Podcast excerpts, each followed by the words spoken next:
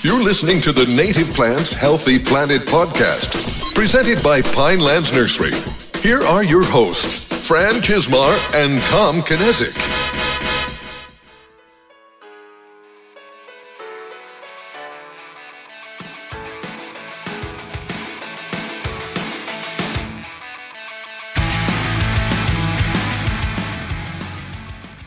Welcome back to the Native Plants Healthy Planet podcast presented by Pinelands Nursery. I am Fran Chismar. And I'm Tom Knezik. Welcome to episode 82.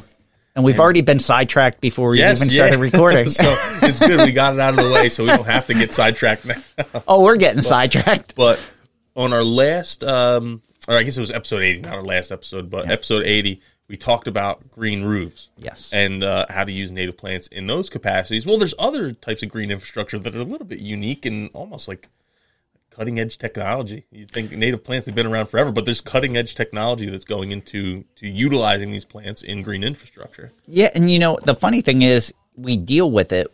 Our plants help supply these things, and I'm aware of the technology, but I really don't know the ins and outs of it. Like I know of it, I know basic applications, but I I should probably know more considering how much of our mm-hmm. material gets used for this and and and some of these are so cutting edge and we've seen so many different variants of them moving forward that they're becoming more and more you, you, there's a big difference in how often these things we see now than we did five years ago. Yeah, definitely, and that's important because uh, we've mentioned before we're running out of space, so it's time to get creative, and that's where rooftops come into play. That's what used to be impervious surface. We can make it so it actually has a, a benefit using native plants. Um, and there's another area, and that's on top of the water that we can use native plants. So that's where we're going to get into our guest, and uh, and I'm going to introduce Jack.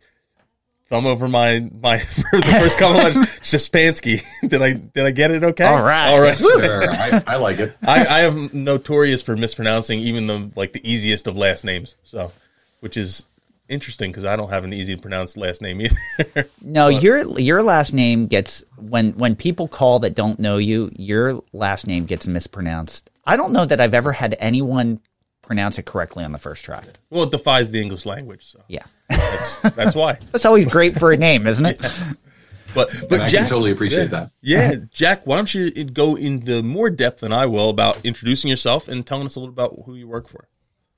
So I am Jack Szczepanski. I'm with uh, Princeton Hydro. I'm a senior project manager and senior aquatic ecologist uh, with the aquatics division. Uh, we deal a lot with pond and lake management, water quality improvements. Uh, um, we do a lot of great work with water resources. Um, but my company also does a lot of um, everything from design to and implementation of engineering as well. So not just trying to clean up the water within the water, but also to um, take things further and um, build things uh, and do engineering to do ecological uplift um, at the water's edge and above in the watershed as well. There, I know there's other companies out there that do this, but I, I think it's pretty unique. Princeton Hydro is a pretty unique company in that that's what the focus is and and how in depth it is. Like I said, there's other people that dabble in it. Maybe there's other people that do it as well, but I don't know that there's anyone that kind of does it the way that Princeton Hydro does it. Um, and and obviously we've had a relationship uh, for for going back quite a while. But can for for our listeners that don't know who Princeton Hydro is, can you tell us a little bit about that Prince the the history of Princeton Hydro? Yeah, sure. So, so um, I'd say a little over 20 years ago, because we just we just hit our 20 year mark. Um, uh, I I feel like I should know this about a, a year or so ago. It, pandemic has kind of met kind of turned Oh, me into totally. being in a time warp at this point. Um, but about 20 years ago, uh, Mark Gallagher, Jeff Goll, and Steve Souza, they um, they started a company that was focused on management and restoration of water resources. Now, uh, they they were employed by a small company called Coastal Environmental Services, uh, and it ended up getting bought out by a larger company. And they weren't really into that big company. They didn't fit into that big company mold. If you've ever met any of these gentlemen, Yeah. you would understand. Um, and the, most of the rest of the, my colleagues in my company, yeah, we don't fit into that big company mold. Um, but uh, so they decided to kind of uh, start a company with a mission of that was a little bit more true to the environmental roots and consistent with their moral compass. Um, and they founded Princeton Hydro. Uh, company started growing, and uh, eventually, um, the main office that was in central New Jersey, initially in Lambertville, then moved to Ringoes because we needed more space. Um, an office opened in eastern Pennsylvania in Exton. Uh, there's now an office in Connecticut as well, and in Maryland, um, and in South Jersey as well, um, Okay. down in like um, the Turnersville area, Sicklerville. Um, and so we, you know, there was a lot of work to be done in terms of, again, like I said, water quality improvement, uh, review of uh, engineering to make sure it was environmentally sound, um, being able to help out um, doing things like wetland delineations and understanding environmental impacts of uh, developments. Uh, and then that just kind of expanded from there. And we've done a lot with helping not just private landowners, but also with um, uh, environmental commissions, um, municipal governments, state governments, uh, and even lot, we, we do a lot of work with federal government uh, projects as well. Uh, big groups like the Nature Conservancy, all the way down to uh, you know, like I said, little municipal environmental commissions to help them uh, maybe retrofit a, a stormwater basin. Awesome. I you know, I know we deal with Princeton Hydro directly sometimes, but it's amazing to me how many projects we're involved in that we find out later was a Princeton Hydro project. Even though we didn't deal with you directly, it's like, oh, I, I had no idea we, we were dealing with this person and, and all of a sudden they mentioned Princeton Hydro and it's that comes up more often than than I can count Yeah. probably, which is it's it's pretty cool to have your thumbprint on so many different things and, and projects in, in the area. Yeah, I, I like that as well. I'm I definitely I, I felt I, so I've been with the company for about four years now, and um, I had briefly heard about Princeton Hydro in some of my other capacities, but then as you know, kind of working with Princeton Hydro and then going to like conferences or meetings or something and meeting somebody or seeing somebody that I that I had worked with say, oh, we know Princeton Hydro. Oh yeah, like oh wow, okay, awesome. And and how did you wind up at Princeton Hydro? So I was working with the uh, U.S. federal government in Cape May National Wildlife Refuge as a Hurricane Sandy restoration biologist. Oh. And Fran, I think I may have actually met you when I was working with them before I came to Princeton Hydro at the Partnership for Delaware Estuaries Environmental Summit. Met- Yes. and I, I think because the that refuge in particular does you know get plans for restoration work from you guys, um, and you know has a fantastic relationship. Uh, you know, um, I had so to take a couple steps back, I had been teaching with uh, a private school out in the Hamptons. I was teaching uh, marine ecology. Oh. and right out of college, uh, right out of grad school, I just got my doctorate and um, actually gotten in touch with Steve Souza, and he said, "You know what? Get a little bit more uh, experience before you come to our company. We would like to see." Yeah, I, I, mentioned to him that I was like, "Oh, I see you're looking for a wetland ecologist. I do wetland work." Um, he said, "You know, I, I, I like your credentials, but I think you need more experience." I went to U.S. Fish and Wildlife Service and was a project manager on a couple of restoration projects um, that were funded by Hurricane Sandy funding, and that got me a lot more um, acclimated to working with contractors, consultants, and um, managing larger projects like that. And so, um, a couple of years into my term with the U.S. Fish and Wildlife Service, funding ended up getting exhausted a little bit sooner than they anticipated, and it just worked out that Princeton Hydro was still looking for somebody at that time, and I had the experience that they were looking for, and I needed the you know position, and it just seemed to work out really really well. That's great. It, it's amazing the amount of good that comes out of tragedy. Like you, you mentioned Hurricane Sandy, and you know it's it's weird for us that a lot of our business is based on tragedy. It's it's someone did something they shouldn't have done, or a natural uh, disaster like Hurricane Sandy, or Well, and I, I think a lot of it's just the realization that oh, we probably should have done this a long time ago. Yeah. and um, it's righting the wrongs. it's it's yeah. easy to to know that you need home insurance after you have something that happens where Yeah. and you aren't covered. And this was a similar situation with Hurricane Sandy, where we realized that our coastlines weren't covered, and it was like, oh, we got to invest in this. Yeah. But the really smart people were doing that when it wasn't in vogue. But it's amazing what what comes out of it. The work that gets done. Like you realize, oh, our infrastructure is not great. We need to, you know, this may be once in a hundred years, but look at the damage it caused. We need to make sure the next time this doesn't happen, or the technology that comes out of it, or uh, just the way of thinking of we need to do this.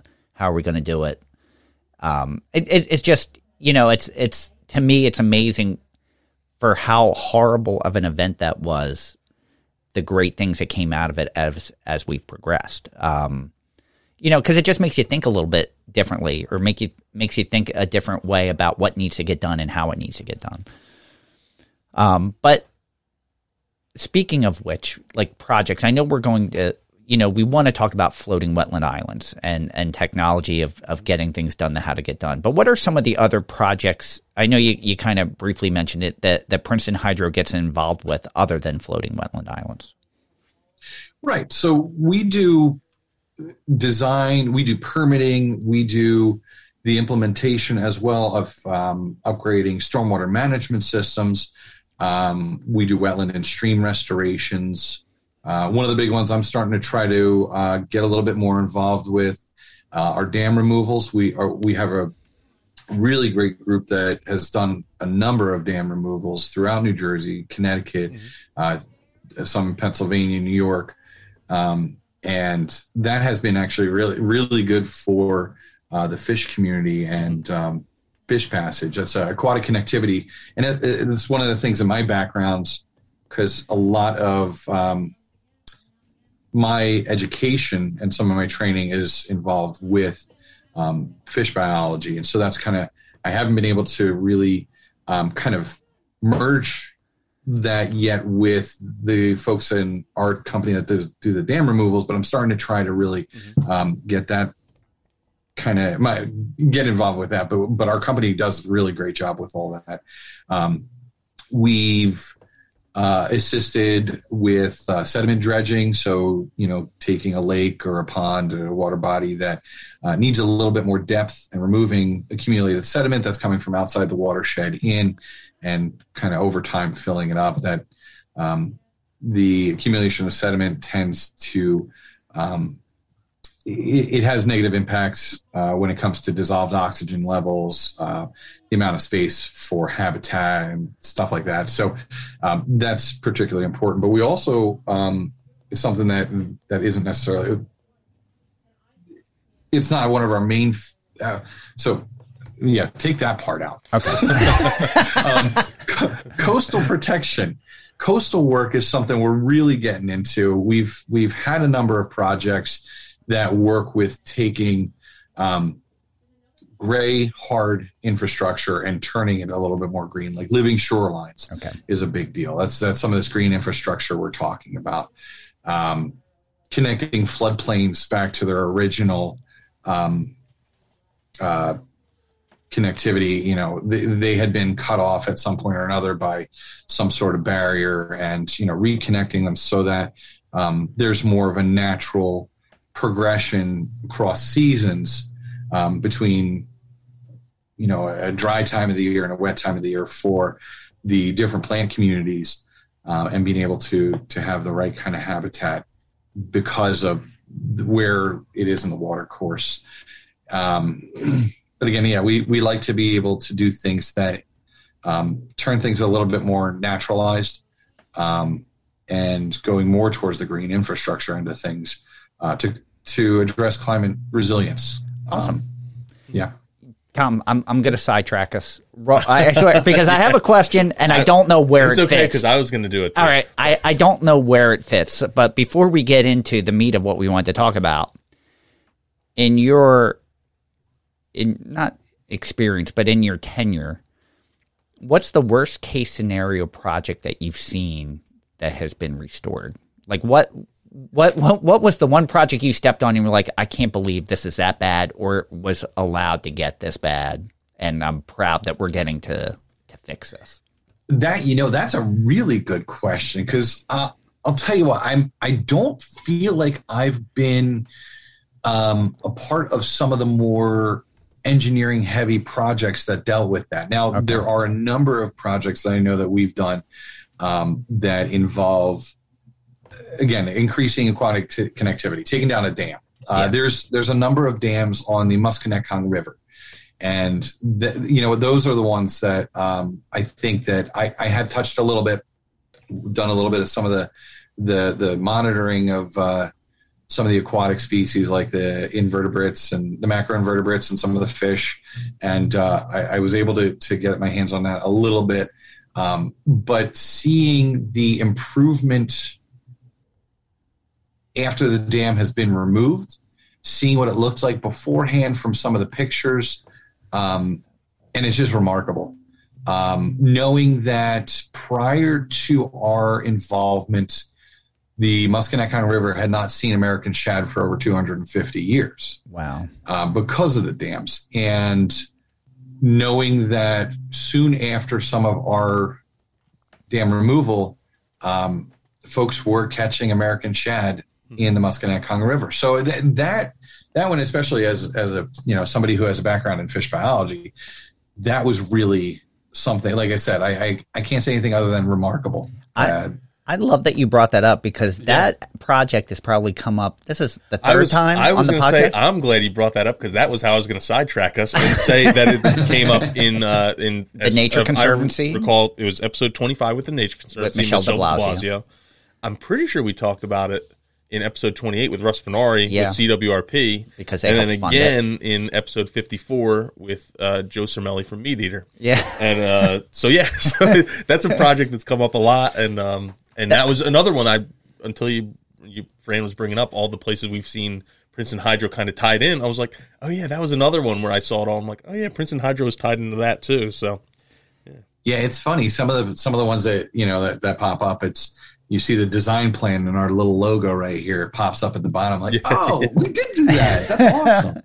And there, you know what? There's still a lot of work to be done on the Musconetcong, but it's going in the right direction, and, and that's that'll definitely be the, the one of the top ones in my mind when you know more of those dams come down and we're able to see a lot more uh, you know occupying habitat from these native species that haven't been there i know this is a you know a plant podcast but fish No, it's you know we we love to say it's a plant podcast, but it's really an an ecology podcast at heart. Yeah. Yeah, it's all- that that talks about native plants. because realistically, Sure, it's sure. the plants are the the thing that kind of ties everything together. But and we've we've brought it up too many times to count.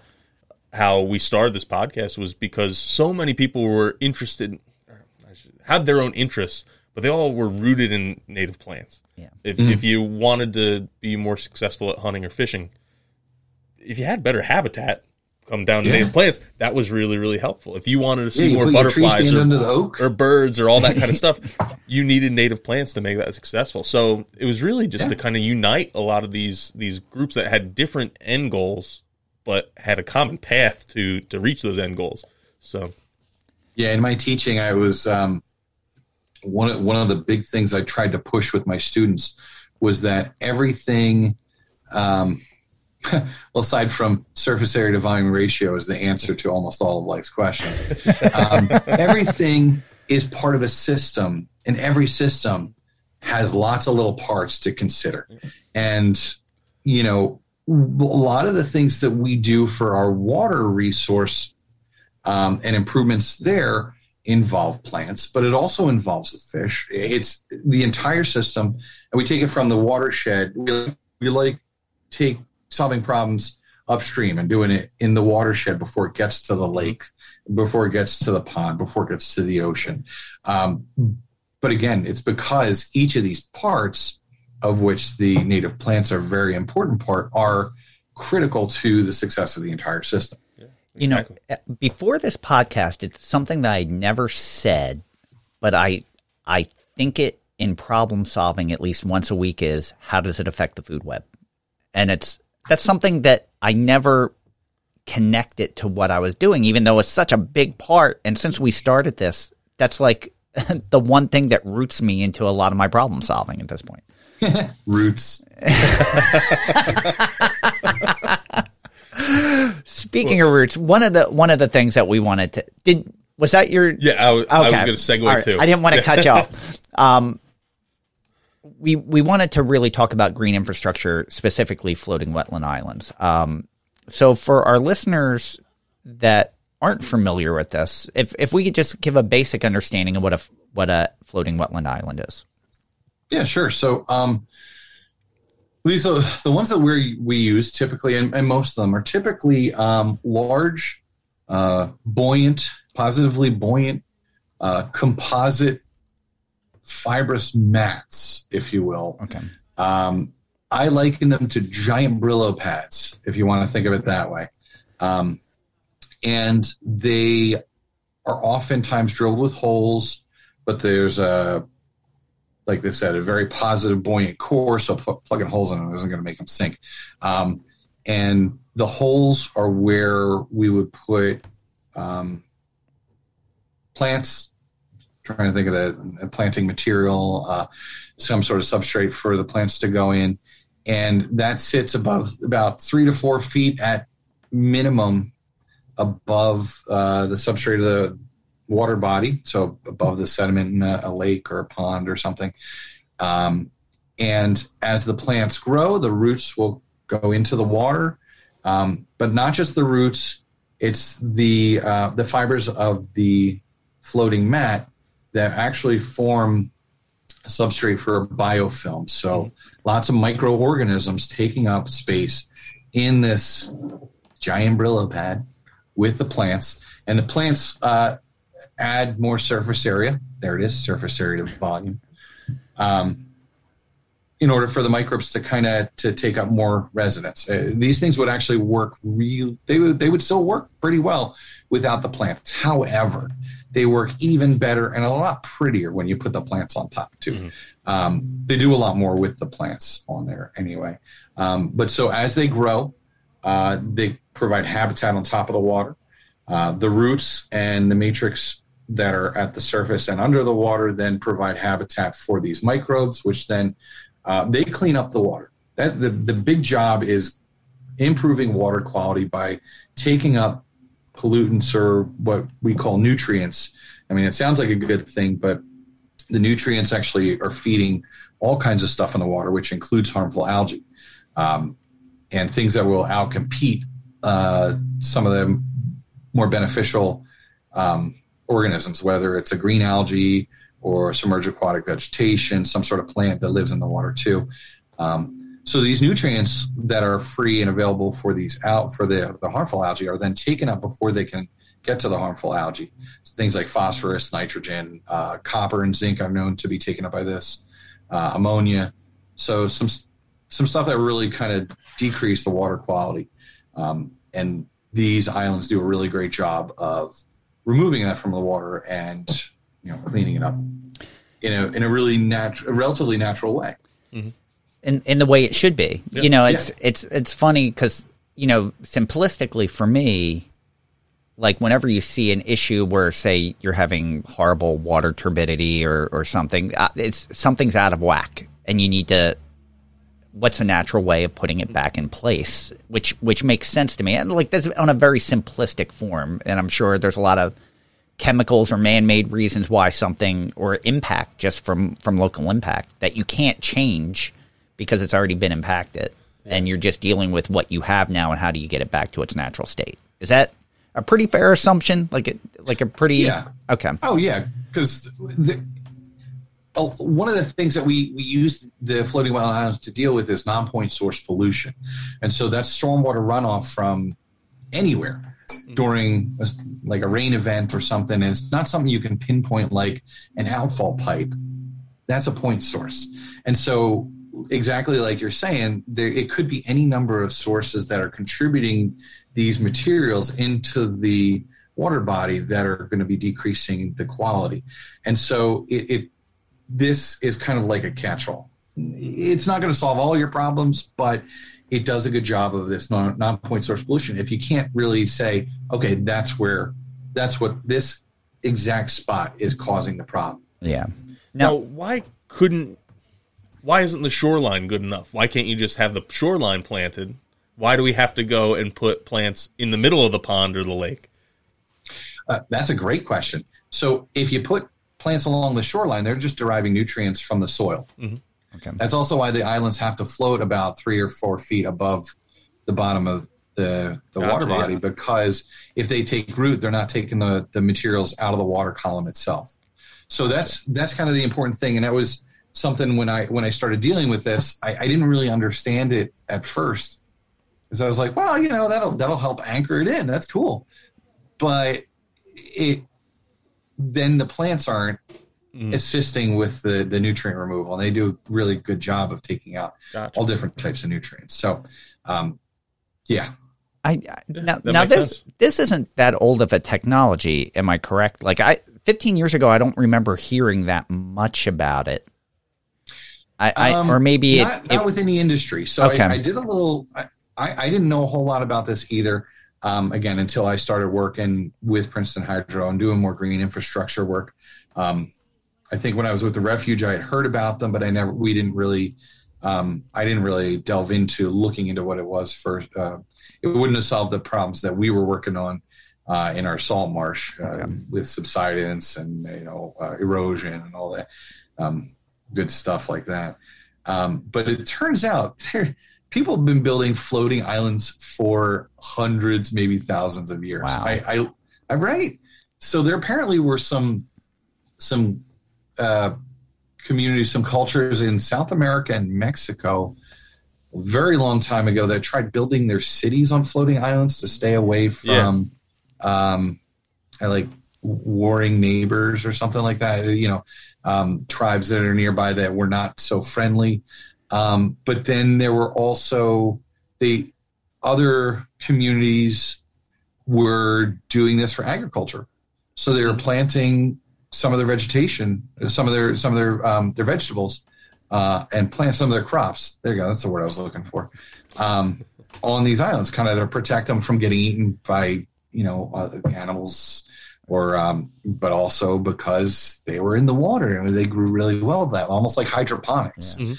um, and so that carried over. Uh, I think um, I think it was done with uh, rice in Asia a little bit, and I, I don't know how it compares to current you know um, uh, current uh, rice paddies. I don't, I don't I'm really not certain how that works, but I do know that um, that there is some work funding rice agriculture to remove carbon from the atmosphere, and that actually, believe it or not, ties in with some work that I'm doing with the floating wetland islands. Okay. um, our, our contacts and, and uh, other people in my group have been talking with um, one of the manufacturers of these islands, and there's a lot more research going into remove um, reducing methane emissions and how much these islands. And we don't know exactly how much yet, um, but apparently it's cutting down on methane emissions bubbling out of lakes.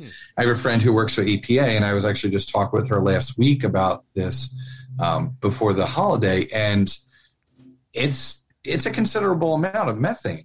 Yeah. And that's that's you know it's a greenhouse gas and it's one of these things we're very worried about in terms of accumulation in the atmosphere. So the floating wetland islands are not only removing nutrients and improving the water quality, but potentially also helping to mitigate some uh, of our air quality issues as well. Now, again, we don't know exactly how much that's happening yet, but um, it's neat to think that this technology, which in the form that we're using it now, started in at least with our company, in about 2005. Uh, we've been installing them and implementing them since. Um, I want to say one of the bigger projects we did early on was 2010 Okay. um, out in the Poconos. Um, but yeah, it, it's it's really developing a lot more, a lot quicker now than it had been in the past, for sure. At least in our industry, but historically, they've been around. And we've we've seen like different applications where I know Rutgers Water Resource they were doing programs to teach people how to build uh, a floating wetland island, and there was a company out of it was a doctor in Spain that had come up with. Do you do you remember this, Tom? I don't know. they approached us probably like 10 years ago and it was almost like discs floating discs that connected together that the plants went in but they were using it for phytoremediation as sewer treatment and they were Oh, using okay. like cattails uh, just because of how quickly they would grow and how quickly they could phytoremediate water quality. And they were just floating these cells that would connect together over top of large large areas and just letting it take it up and then harvesting the cattails and dispose I can't I think they were incinerating them or something like that to uh to take you know take the contaminants out of the water and and cleanse it that way. And I know they were doing something on Long Island and I don't know that it ever I don't know that the technology ever successfully transitioned from Spain to here but Hmm, okay. um, it, it was just weird or it was cool seeing all these all at once all these different approaches to what a floating wetland island was and how they could be used and i, I really didn't know how it's you know since 2010 has the has the technology changed like has it like what's being used or, or the product that you're you're using has it gotten better has it morphed Yes, yes, it has. Um, I think part of part of what's improving is the ability to construct the the islands themselves. The well, now with our supply chain issues and our transportation issues, this may change, but the the ability to carry some really large um, pieces of material and deliver them to a lake has improved quite a bit. But the materials themselves that, that form the matrix uh, of the island has gotten better. Uh, it doesn't, in, in fact, even within the past couple years, between when I installed a handful of islands up at Greenwood Lake in 29, uh, actually 2020, and then uh, a bunch of islands in Asbury Park in this past year, um, they have added an armoring uh, component. I, I think it's just an extra material, an extra coating of a certain polymer that's a lot tougher. But even between that, those two periods of time, it helps to extend the longevity of the, each of the islands, the durability of the islands. Because let's be real, you, you got plants there. You're going to have animals trying to nest and and you know climb on it, bask, birds basking on it. So they're going to be scratching and, and pushing. And there's turtles living in uh, living in lakes, and they they they you know they're going to be climbing on in their claws. Um, even the action of wind bouncing, you know, these islands, even though they're anchored, they're still going to. If you have a series of islands together, them knocking into each other, that that does um, create stress. Um, and so the materials have changed, therefore, like I said, increasing their durability over time, which has um, the longer you can keep them intact, the, the more nutrient they're going to take out of the water, the more the better they're going to do for water quality improvement. Um, in addition to that, there's been other technologies that have been incorporated recently that we're seeing. So there's aeration systems that have been added to these islands. Um, whether it's like a little uh, water circulating system on top that looks kind of like a like a stream going through it, and then it comes off, uh, or a bubbler system that's attached through the water column underneath of it um, to increase if there's issues with dissolved oxygen below it or something like that. But again, that helps to cure, continue the uh, the mixing of the water. Um, some of this material has been, um, uh, you know, you, you have you need energy for. The, sorry, I'm going to turn my phone off. That was buzzing at me. I apologize. Uh, no, no Um, worries. you need energy for stuff like that. You need energy to circulate water, to circulate air.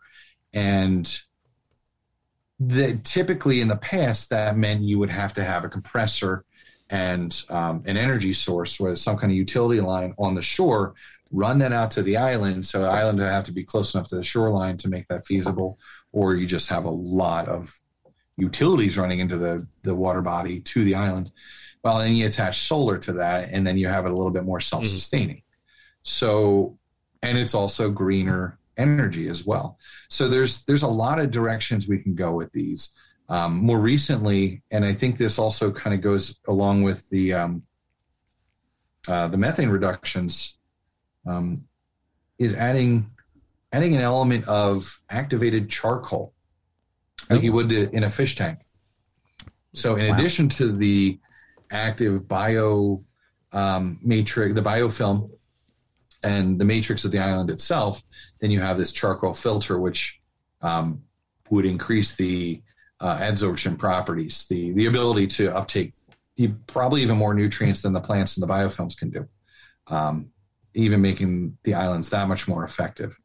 Um, is that that part is also really cool. Again, its elegance is in its simplicity. It's just burnt wood. This is just a floating mat of composite. Wow. Wow. We're just figuring this out now.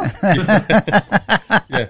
This is a lot more high tech than the one we have in our pond. no, we we have a small one in our pond, but it's a small pond, but we have I, I know there's geese on it. I know yeah. there's turtles that you're constantly seeing uh, sun themselves on it. And the plant mm material has even changed and evolved over time, yeah. mm, where yeah. some have kind of had their life cycle and, and others have taken over more. And I, and I want to go into the plants a little more, but I want to push that off a little bit. Just as far as application purposes go, I guess this is a multi-part question. Is is there any project that is too small or too big for a floating wetland island? And some of the different types of applications. Is it strictly freshwater? Can it be uh, saltwater? Can it be brackish? Like what what what are some of the factors going in to determine that hey this body of water is a perfect candidate for a floating wetland island? So that's a really good question. Uh, i think um, knowing there's water quality issues is the first start. Uh, they can be used in a lot of applications. There's i mean um, you say is there a water body too large or too small? Um, the really that's dependent on the size of the islands and how many islands you want to be able to put in there. Um, the locations for islands, and usually it helps having some sort of cove to protect them. We've been having um, some challenges on one of our sets that we did in Asbury Park because there's very little, very little shelter at all. And so some of our anchoring, um, our initial anchoring strategies were not working and these floating islands were floating everywhere. Um, they're still taking up nutrients, but at the same time, they, um, if they're floating all over the place, then they're subject to again the stresses of maybe bouncing into the shoreline, the walls. Then they become prone to potentially, if they get stuck in one spot and it's a shallow spot, then they'll start growing into that spot.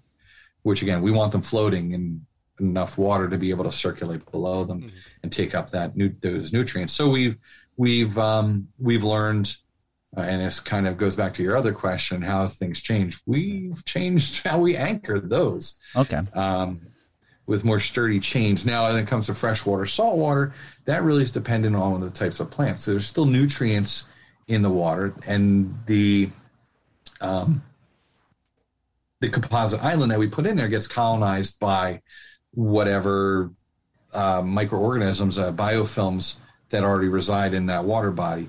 Um, and so saltwater microbes will be occupying uh, an island in saltwater. Uh, if we wanted to be planting them to, again, kind of create additional habitat above the water for things like birds um, and smaller semi aquatic organisms like reptiles, turtles, and stuff like that. Um, we would need to make sure that those plants were salt tolerant plants, you know, something native to that particular environment. But again, um, deep enough for water to circulate underneath. Um, and size, I think, just so long as I was it uh, one of the water body. Honestly, I'm I, I'm not sure there is an upper limit. You don't want to Okay. cover the entire water body with islands. Gotcha. So, because then you're then you're reducing the amount of sunlight that gets in, and be able to help um, any of the plants that are, you know, any of the native plants growing under the water already. Um, but it, that that's a tough question to answer. I, I have a question based on ignorance, my own ignorance. So, and, and Aren't, aren't they all? Based they on are they're all based on my own ignorance. Uh, when it comes to water quality issues, freshwater versus saltwater, I'm not saying that saltwater can't be like contaminated or, issues, but is it really a different range of issues? Is it like because saltwater you're dealing with much larger bodies of water that can handle maybe certain environmental conditions differently just because of its size, but like as far as like algae bloom or fish kills or things like that, um, or like you've seen ponds completely covered with duckweed or, or something that I'm assuming not that saltwater doesn't have issues. It's a different set of it. They're maybe they're not susceptible to certain things, but I know they're getting contaminated. so I just don't know if it's if it's less less pressure on it because it is a, a saline issue and that in itself takes care of certain things or the size of the body of water. I don't know. Uh, that being said, you you still have smaller areas of salt water when you have something like a like a salt pond. Okay, yeah. um, that has a barrier barrier islands creating this you know you still have tidal areas you have you have um, you know salt marshes and stuff where you there are pans and pools that, that form on the tides um, so you still have some small water bodies Okay. that are saltwater um, you do have large large lakes that are almost like oceans so Yeah. um, really your range of your range of issues do tend to stem from very similar things when you say fish kills that's often due to low oxygen levels and that can happen that definitely can happen in uh, saltwater as well as freshwater Okay. um, i used to um, see that a lot in oh well not a lot but I, we the, the issue was talked about um, in when i was at school in rhode island a friend of mine was dealing with fish kills and, and oxygen levels uh, in a um, tributary to the narragansett bay and so when that turned over when you have um, areas of uh, low mixing over the course of summer, and then your your storms come, and then you have the the the mixing of the water. You know, the, so that tends to create um, environments with low dissolved oxygen levels. Um, oxygen is taken up a lot more quickly, and so it's a lot less for the fish. So you have die offs there, you have fish kills there, you have fish kills in um, freshwater as well for the, pretty much the same reasons. You also do have nutrients coming in, non-point source pollution coming into saltwater. Uh, when it's out in the open ocean, yes, that is that is slightly a different story, and you have limiting nutrients. So phosphorus, let's talk. You know, typically, um, phosphorus is typically considered a limiting nutrient in freshwaters of you know mid Atlantic states. Um, and that means that the nutrient is in the shortest supply relative to biological demand. Uh, when it comes to saltwater, usually it's nitrogen, but that, that isn't always necessarily the case, depending on the system too. Um, so um, that's also a consideration as well. And again, it really depends on the water body, but more often than not, with um, phosphorus being a limiting nutrient um, in freshwaters, that's um, you know one of the things we tend to focus on when we're looking at um, water quality improvements and trying to understand what it is we should um, implement as, as green infrastructure. But the floating wetland islands do address both. Okay. And so we've I've been having discussions with a friend of mine uh, who is trying to get them in more saline environments, but in order to justify it, he wants to be able to show his um, administrative folks, uh, some of the the uh, the financial people, to try to understand the um, the cost per acre of environmental uplift, the best bang for their buck. And he wants to be able to show them the nitrogen removal rates.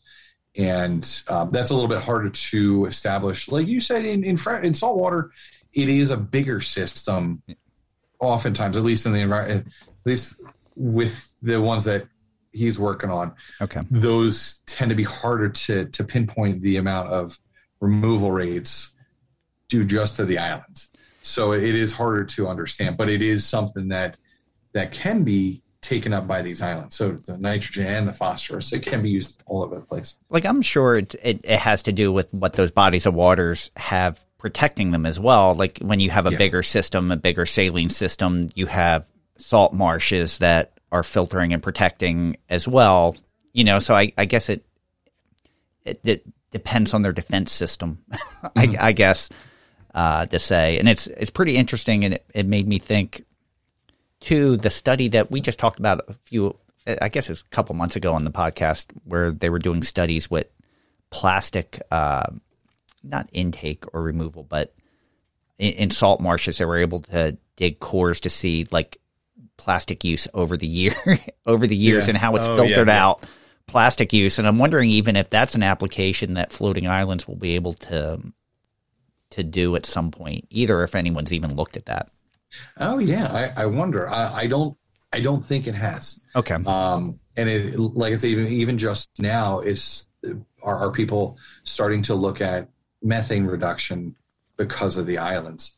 Um, and I feel like methane was something that's been talked about for a long time in terms of um, carbon inputs to the atmosphere. I remember when I was a kid, uh, you know, cows produ- you know being a major producer of methane and a hole in the ozone layer and stuff like that.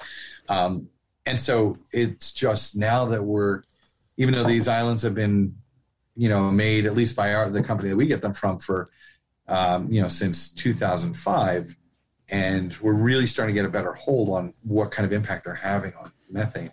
So so i'm not i'm kind of not surprised that we don't really know a whole lot about what the impact is relative to things like I, I guess uh, nanoplastics. Yeah. You know, they're- yeah, that's that's definitely certainly been a thing, especially like you were saying in the salt marshes.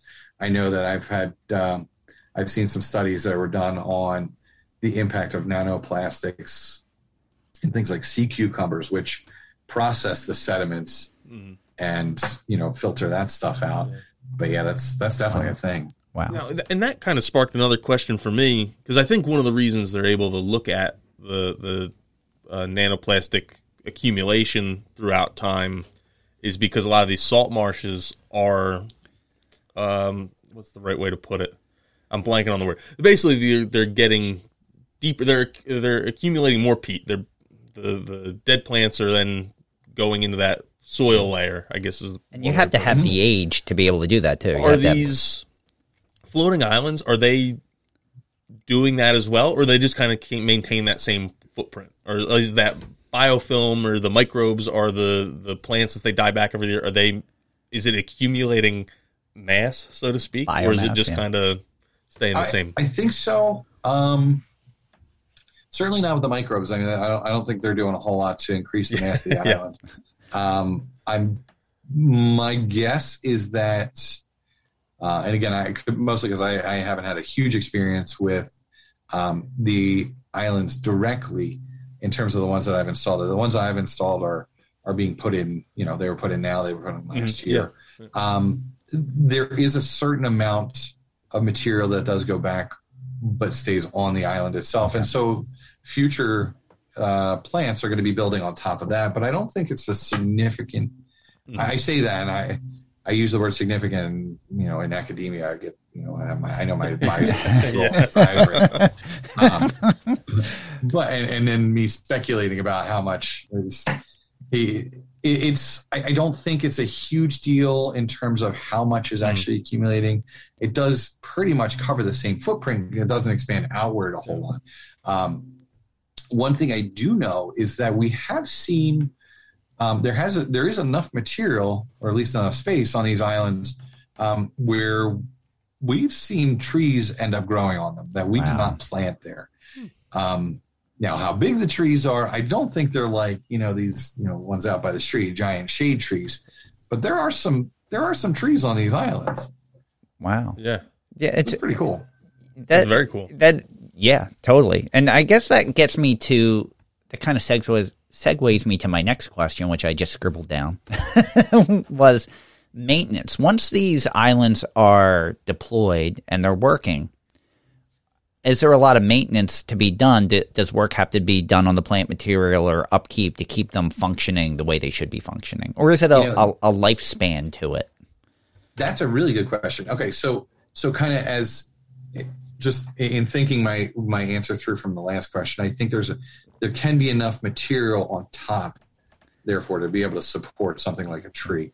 Uh, when it comes to maintenance, um, that's really up to whoever is responsible for it. It, it doesn't see these are relatively self-sustaining. Okay. Once the plants get established, they can take care of themselves. They grow, they die back, and then they continue to grow. And again, at some point, get sometimes get colonized by other plants that weren't actually intended to be on there. But that then that also does bring in the question of um, does the responsible party with the client, you know, the the person, you know, whoever got the grant to get the islands in there, whoever paid for the islands and is taking care of them. Do they want them to continue to look pretty and therefore, you know, make sure that there are flowering plants on the island all the time? And if those die back, then you replant them. That's a maintenance consideration. Um, do you want to continue to maintain them with native plants?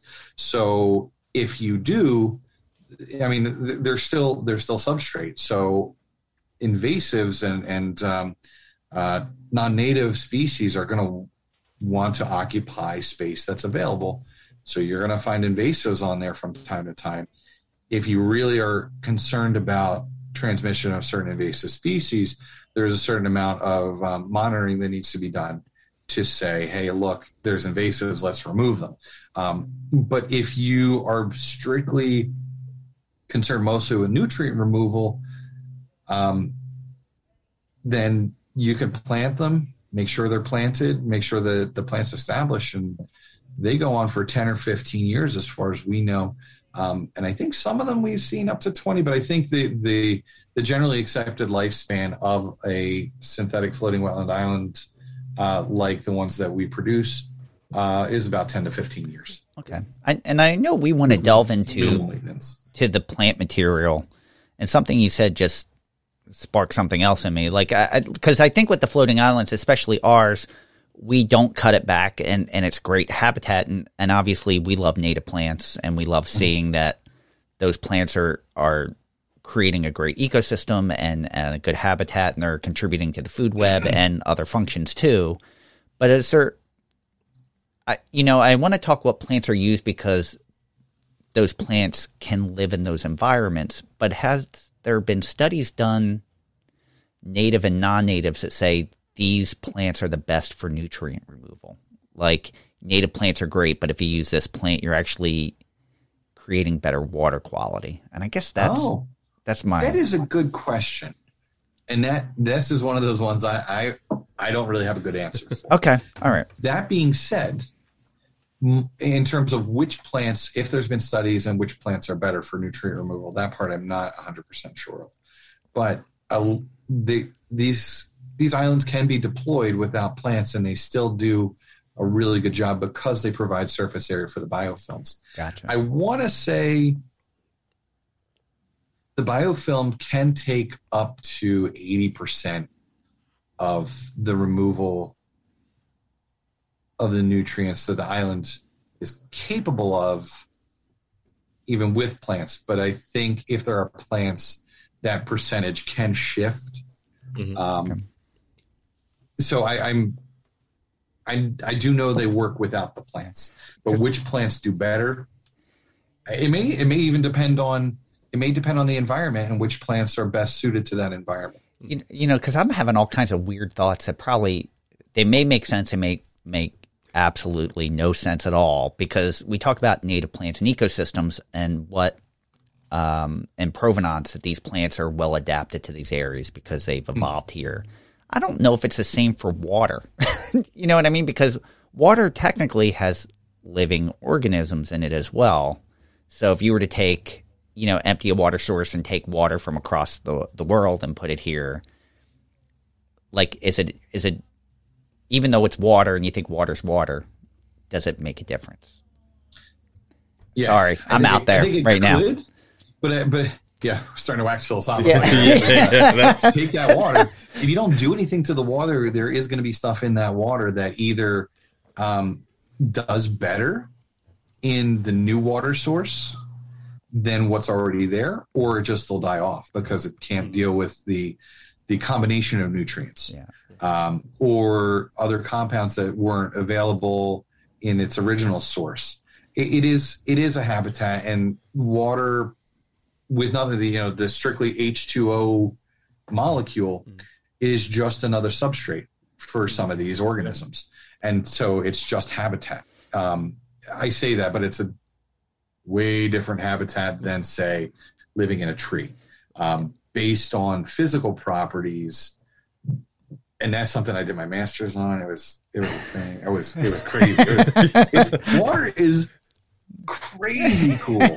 It's got Well, so be- much cool stuff going on. because you think plants evolve with with the wildlife around it, and I would imagine wetland plants have to also evolve with the water around it, the hydrology and the, and the soil, and, the, the nutrient load Yeah. and the mineral contents and all that kind of stuff. and when Yeah. that changes, it affects everything. And we've talked about Absolutely. this before, just damming the Hackensack and the Meadowlands, which were once Atlantic white cedars, everything dies off, becomes Phragmites, um, just because the change in the system and how it affects everything. So I'd imagine plant material somewhat has to be cognizant of that habitat.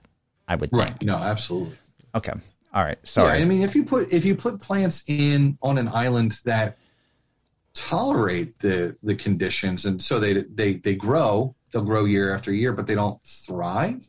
I venture to say that those plants probably wouldn't um, have as an efficient nutrient uptake ability as a plant that is better suited for wetland conditions, um, which then would probably proliferate proliferate better.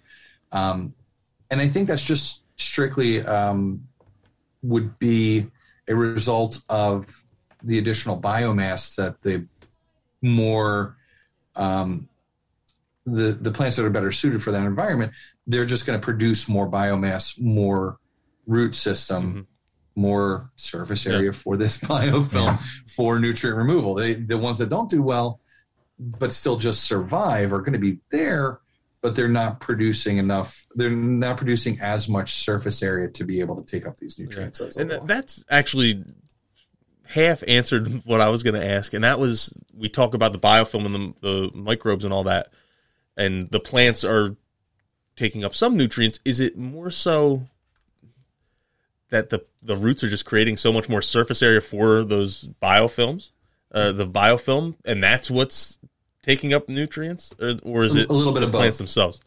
okay. Yeah, well, the, the plants are definitely going to be taking up the nutrients as well. Um, but the fact that they have this root system also does provide that surface area.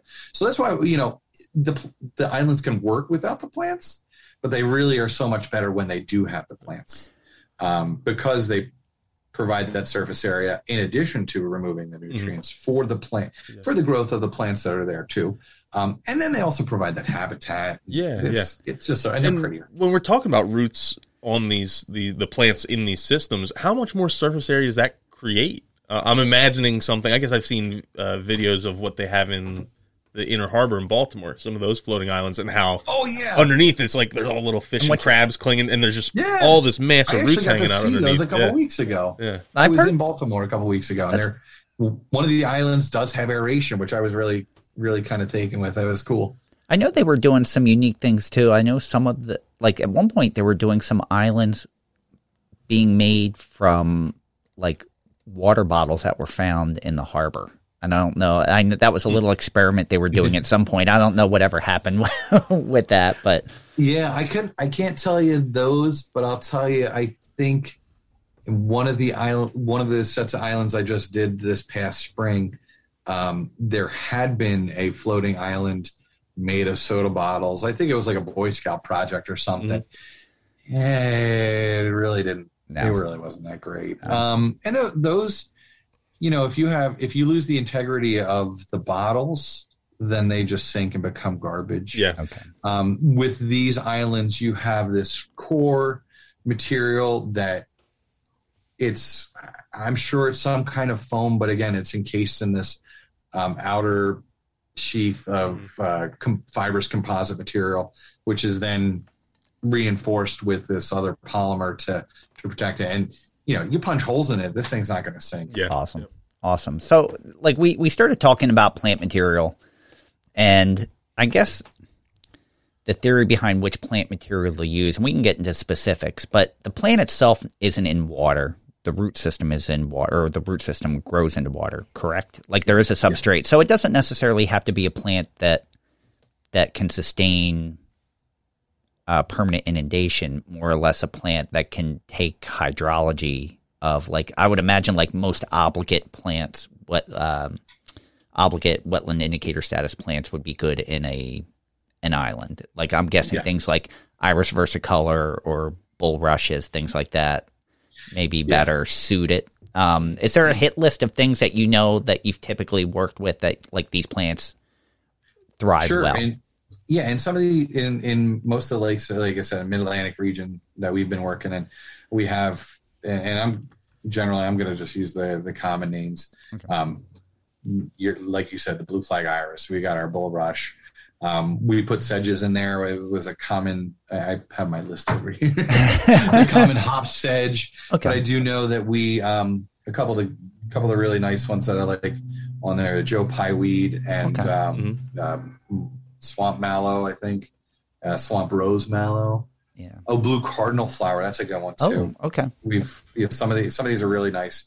Um, those are the ones that were the some of the feature plants that are in there, Asbury Park Islands, and I think that's generally what we end up having on there as well for some of the other islands I've done. which is interesting. Like uh, in the high, the the uh, swamp rose mallow, I completely see. Um, you know, I was a little surprised with lobelia and some of the car- like Carex stricta. I know is an obligate, but some of these other ones are facultative wet, and it's if if someone were to to ask me like what would you suggest, I probably would have shied away from some of those. So it's nice to hear that that they survive well and, and thrive in those conditions. Well, and again, because you know, as you were saying, there is some of this material that builds up on top. It also doesn't necessarily need to grow straight down. Oh, that's true. The root system does expand outward in all you know as many directions as it can. Sometimes, not in our not in this case, but some you know some roots do go up. So I mean, really, it's it's just a matter of um, what what the um, what the roots of the plants do. And so if these plants go more outward, then they're going to be they're going to have water available, but they don't necessarily need to be inundated all the time. Yeah.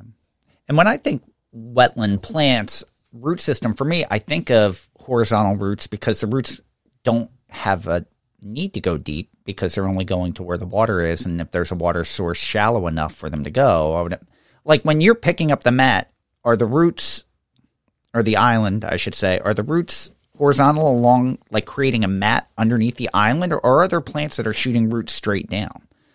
There are some that go down. Okay. There are some that cut across the island as well as it, as it comes out. Um, and to be honest, I I've never really cut into an island, so I don't know if they're through it. But I'm Yeah. guessing there are. There, I'm sure there's filamentous roots throughout the island itself. Um, but I also haven't picked up an island. Yeah.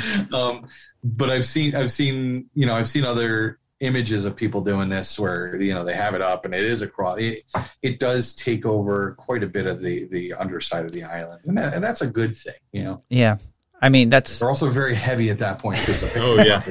Yeah. really kind of yeah, I, I, that's a rare thing. I was trying to picture just the the root system encompassed in that mat, and I was I was thinking it has to be woven throughout the whole thing. I would imagine at Oh, some yeah. point, like we see when you're growing a plant in a container and you leave it in there that long and you pull it out.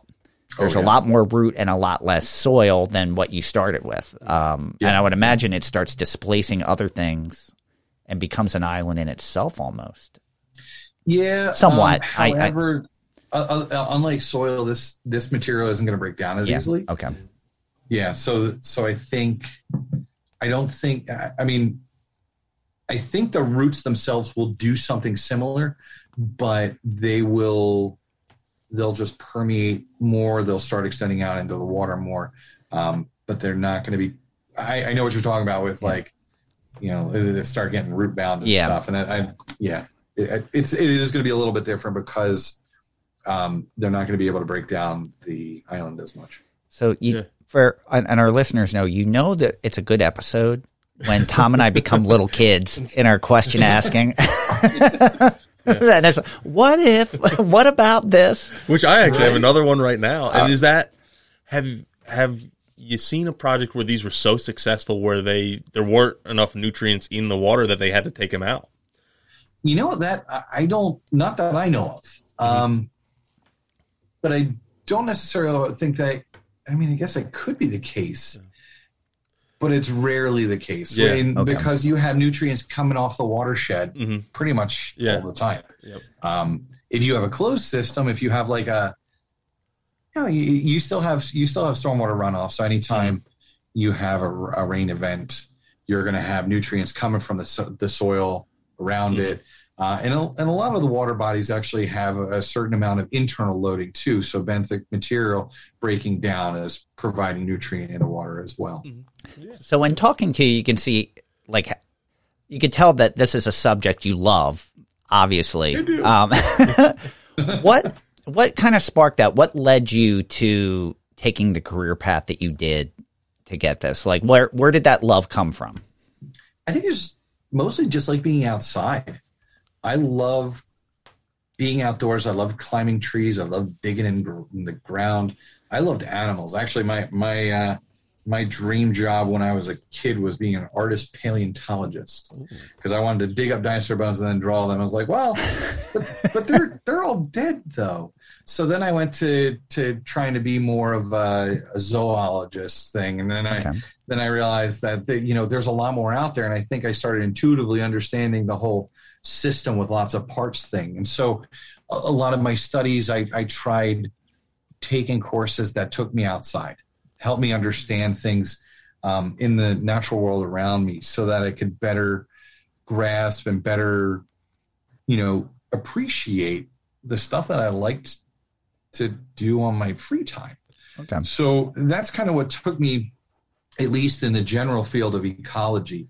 Um, I have a very winding, winding road of how I got here from general terrestrial ecology and being like kind of a birder and a mountain man in college to becoming much more of a marine and fisherman guy. I was working on a, uh, I was working on a fishing boat, doing a demersal uh, bottom trawl survey, catching whatever fish we or were in the way of the net as a baseline for a wind farm uh, for a little while. My um, my graduate degrees had me studying uh, contractile properties of mussel and squid, and then looking at the diets of stingrays in uh, Delaware Bay versus Narragansett Bay. So, uh, going then from there to teaching, and then the salt marsh restoration, and now at Princeton Hydro. I was all over the place, but in every step of the way, it was trying to better understand kind of what's happening in the natural world, what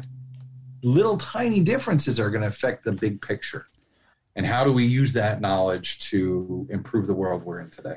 One one area I would love to do an episode on at some point is wind farming. Just because for us we're seeing what's happening or it's supposed to happen off the coast of Atlantic City, and I know they just Mhm. approved one in Montauk also. Yes. Yeah. Um, So is that something that Princeton Hydro gets involved in at least because there has to be impacts as far as that goes. yeah those there, there certainly are impacts um, and that's something that i want to be able to that's something i want to take from my background and start contributing more to what princeton hydro does um, and and as of right now i don't know of a whole lot of wind farm work that we're doing yeah. um, but it certainly is something that contributes to um, climate resilience and is something that again climate resilience is something we're really um, coastal resilience especially is something we're really um, interested in helping improve and uh, get involved with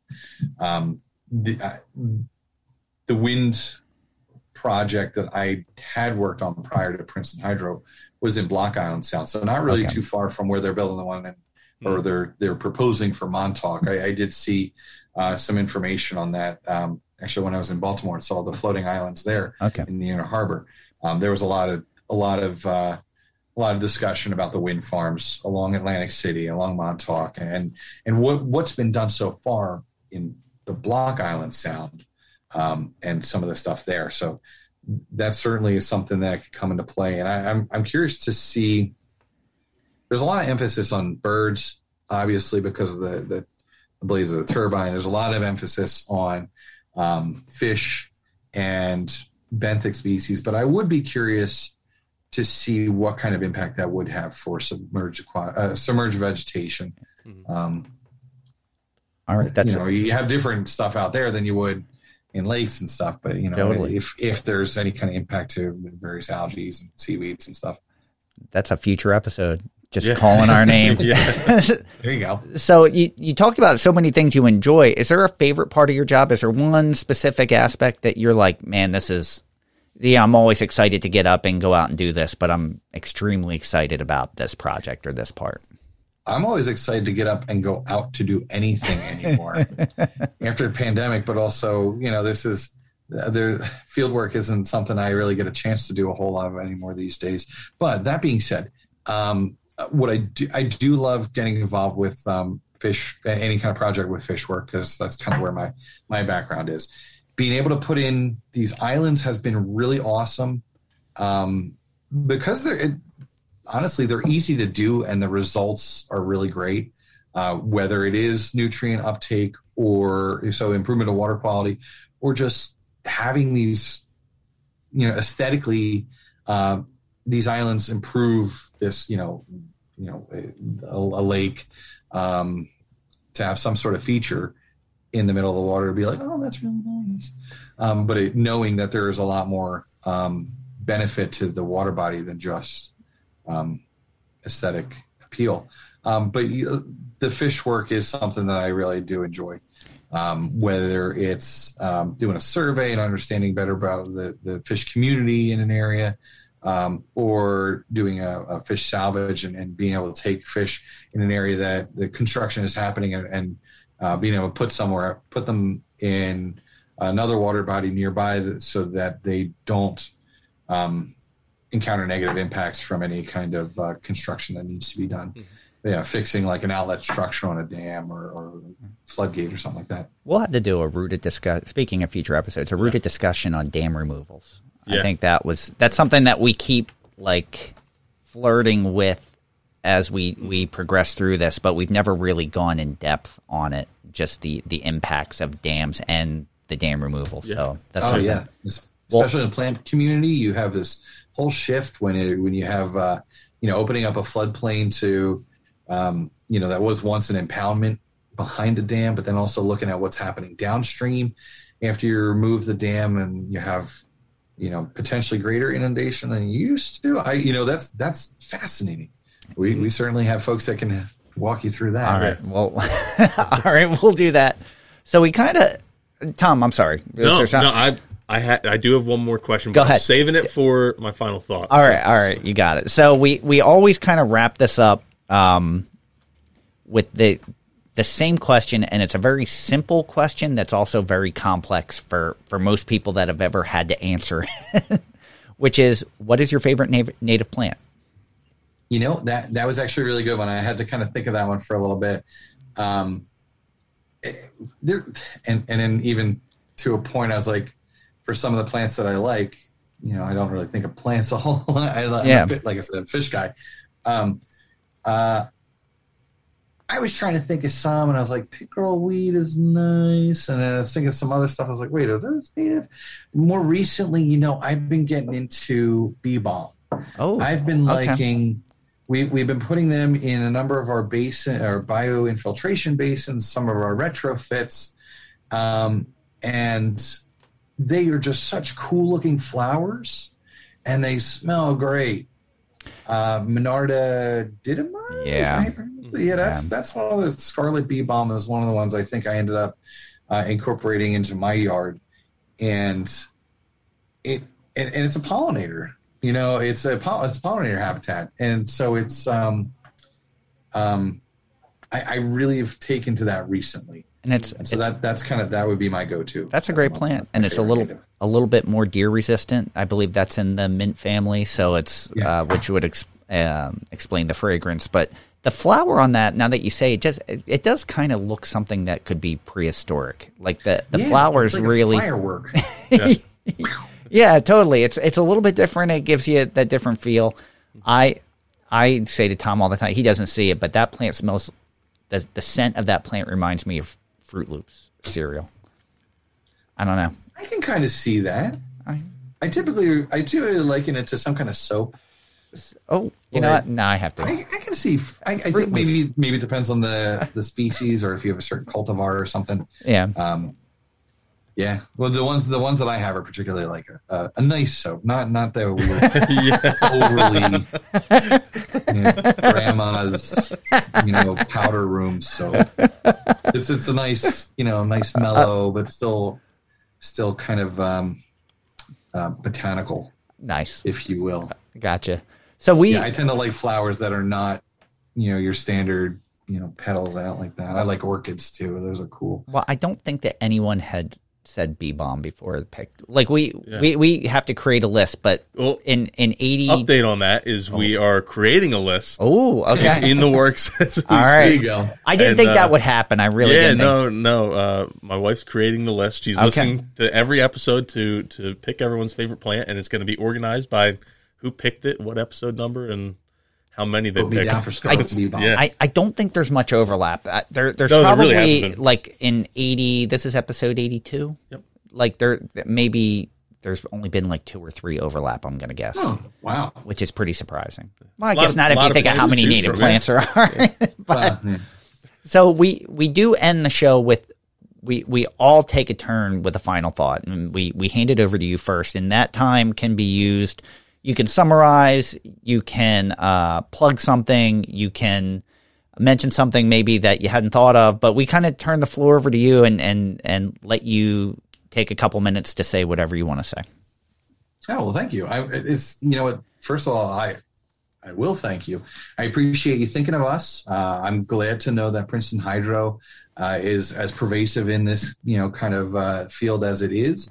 Even you know, surprise, it's Hydro.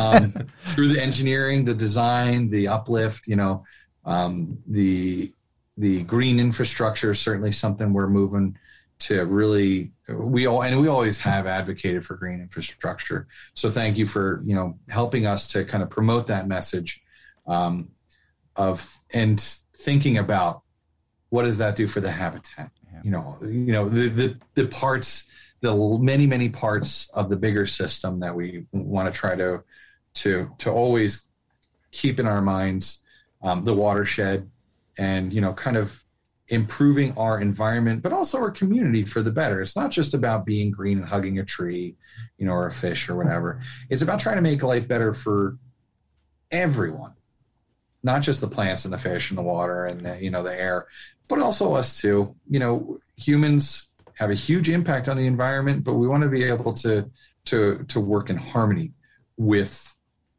you know our surroundings and that's kind of what i you know my final thought i guess you know And and that's probably the hardest part. And that's a great great great final thought as well. for real You want you like want I to go or said, you want me to mine go? is a bit of a question, okay. and that's we've talked about floating islands. I'm sure people are going to be really interested in floating islands. Um, where are some places people can see floating islands? That uh, at least in our great- area, I I, that's a great- I mentioned great Baltimore Tom. Inner Harbor, uh, right around the National yeah. Aquarium. There's some there. I know. Sure. Um, uh, what's it uh, in Philadelphia on Oh, the Maritime Museum. Yes, Uh, yeah. They Oh, we worked yeah. with them uh, a few years ago. You actually went, didn't you? Yeah, for the, yeah. gra- the I went for the ground, the grand opening, or maybe they're just doing the planting then. But I was there, and the news was there, and I had done absolutely nothing other than show up with a flat of plants, and they wanted to take my picture. But um, yes, that was cool. I'm trying to think of some of the other places, but I was wondering if you knew other Institute? places. Yeah.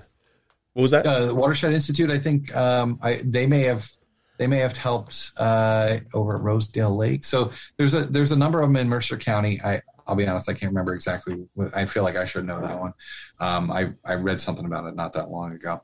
Um, ours are in Asbury Park. We've got uh, a handful. I want to say there are uh, there's six in Sunset Lake, and on the west side of Sunset Lake near the outlet to Deal.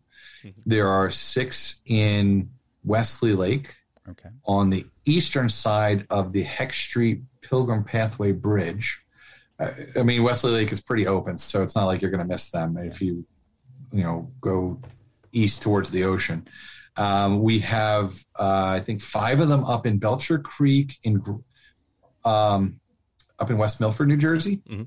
So way up there. If any of you are in North Jersey, I think the, I'm trying to think how best to see those those you might have to get into Belcher Creek on a boat, uh, kayak, something like that. There's access is tricky.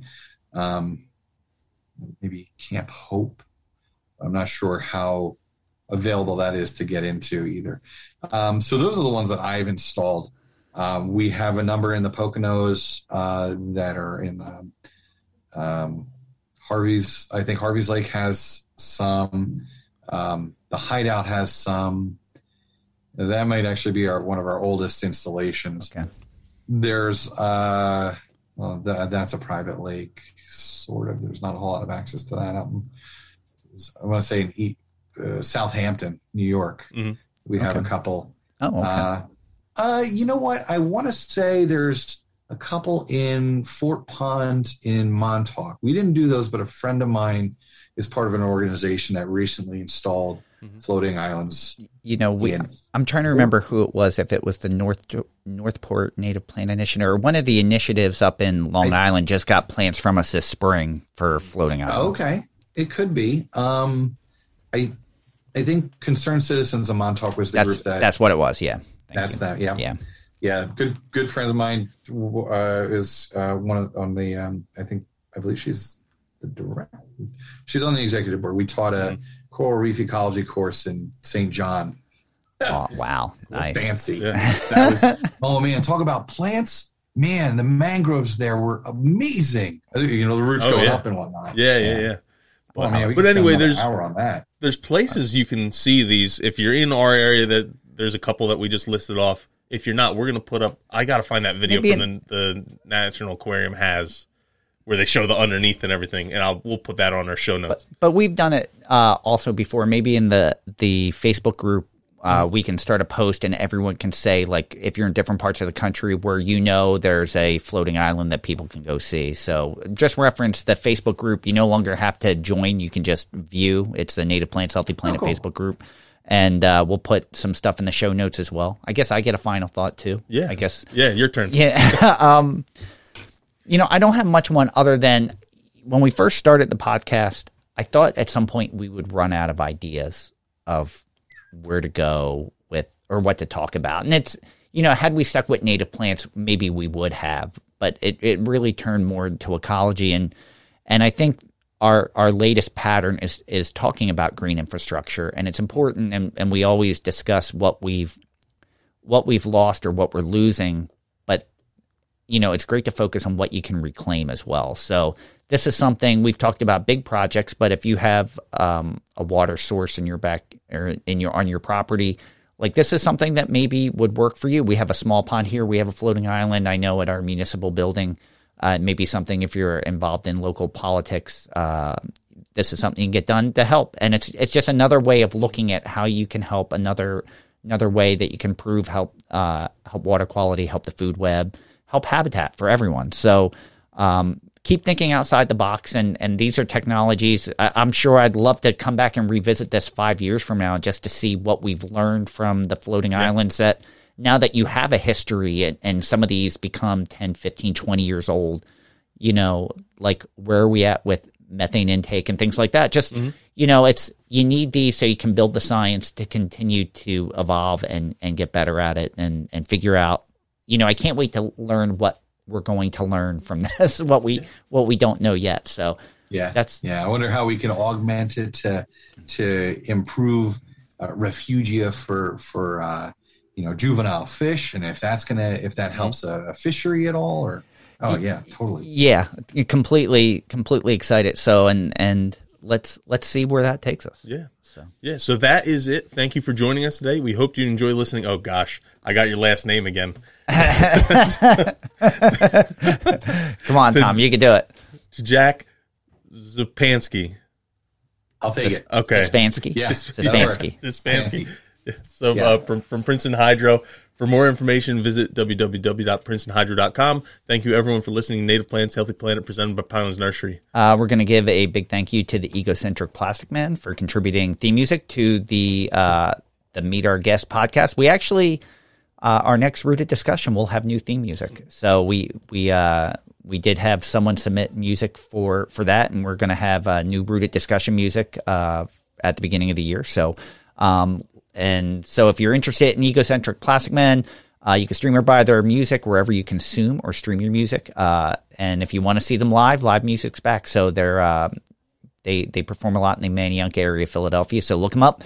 You can follow us if you want to follow us on Twitter at Pineland Nursery, Facebook at Pinelands Nursery NJ, Instagram at Pinelands Nursery or Native Plants underscore Healthy Planet, and YouTube at Pinelands Nursery. Uh, we haven't had a lot of action on the question and comment line, but I just want to remind you we have that. It's 215 346 6189. I will repeat that 215 346 6189. When you call and ask a question or leave a comment, we'll play it on a future episode of The Buzz and we'll answer it. And if we can't answer it, we'll phone a friend, phone an expert. Um, and the Native Plants Healthy Planet Facebook group, we're over 800 members at this point, and the conversations have been fantastic. So, uh, make sure you go. You can vote on this or that for the last episode of The Buzz, or just follow along with some of our conversations, and we'll keep it going there. Yeah. So you can listen to Native Plants Healthy Planet podcast directly at www.nativeplantshealthyplanet.com.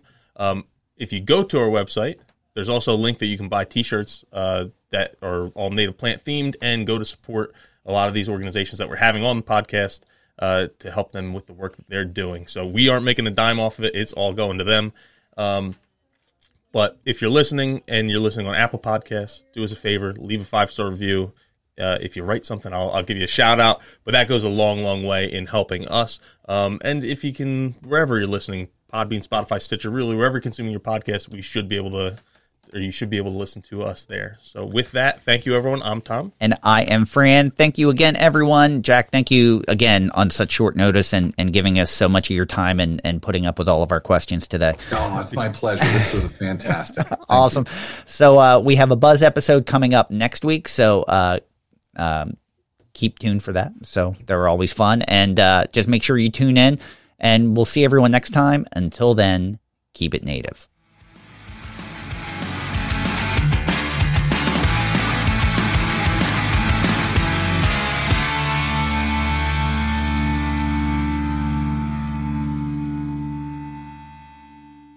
Thank you for listening to the Native Plants Healthy Planet podcast, presented by Pinelands Nursery. Remember to like, share, follow, and comment.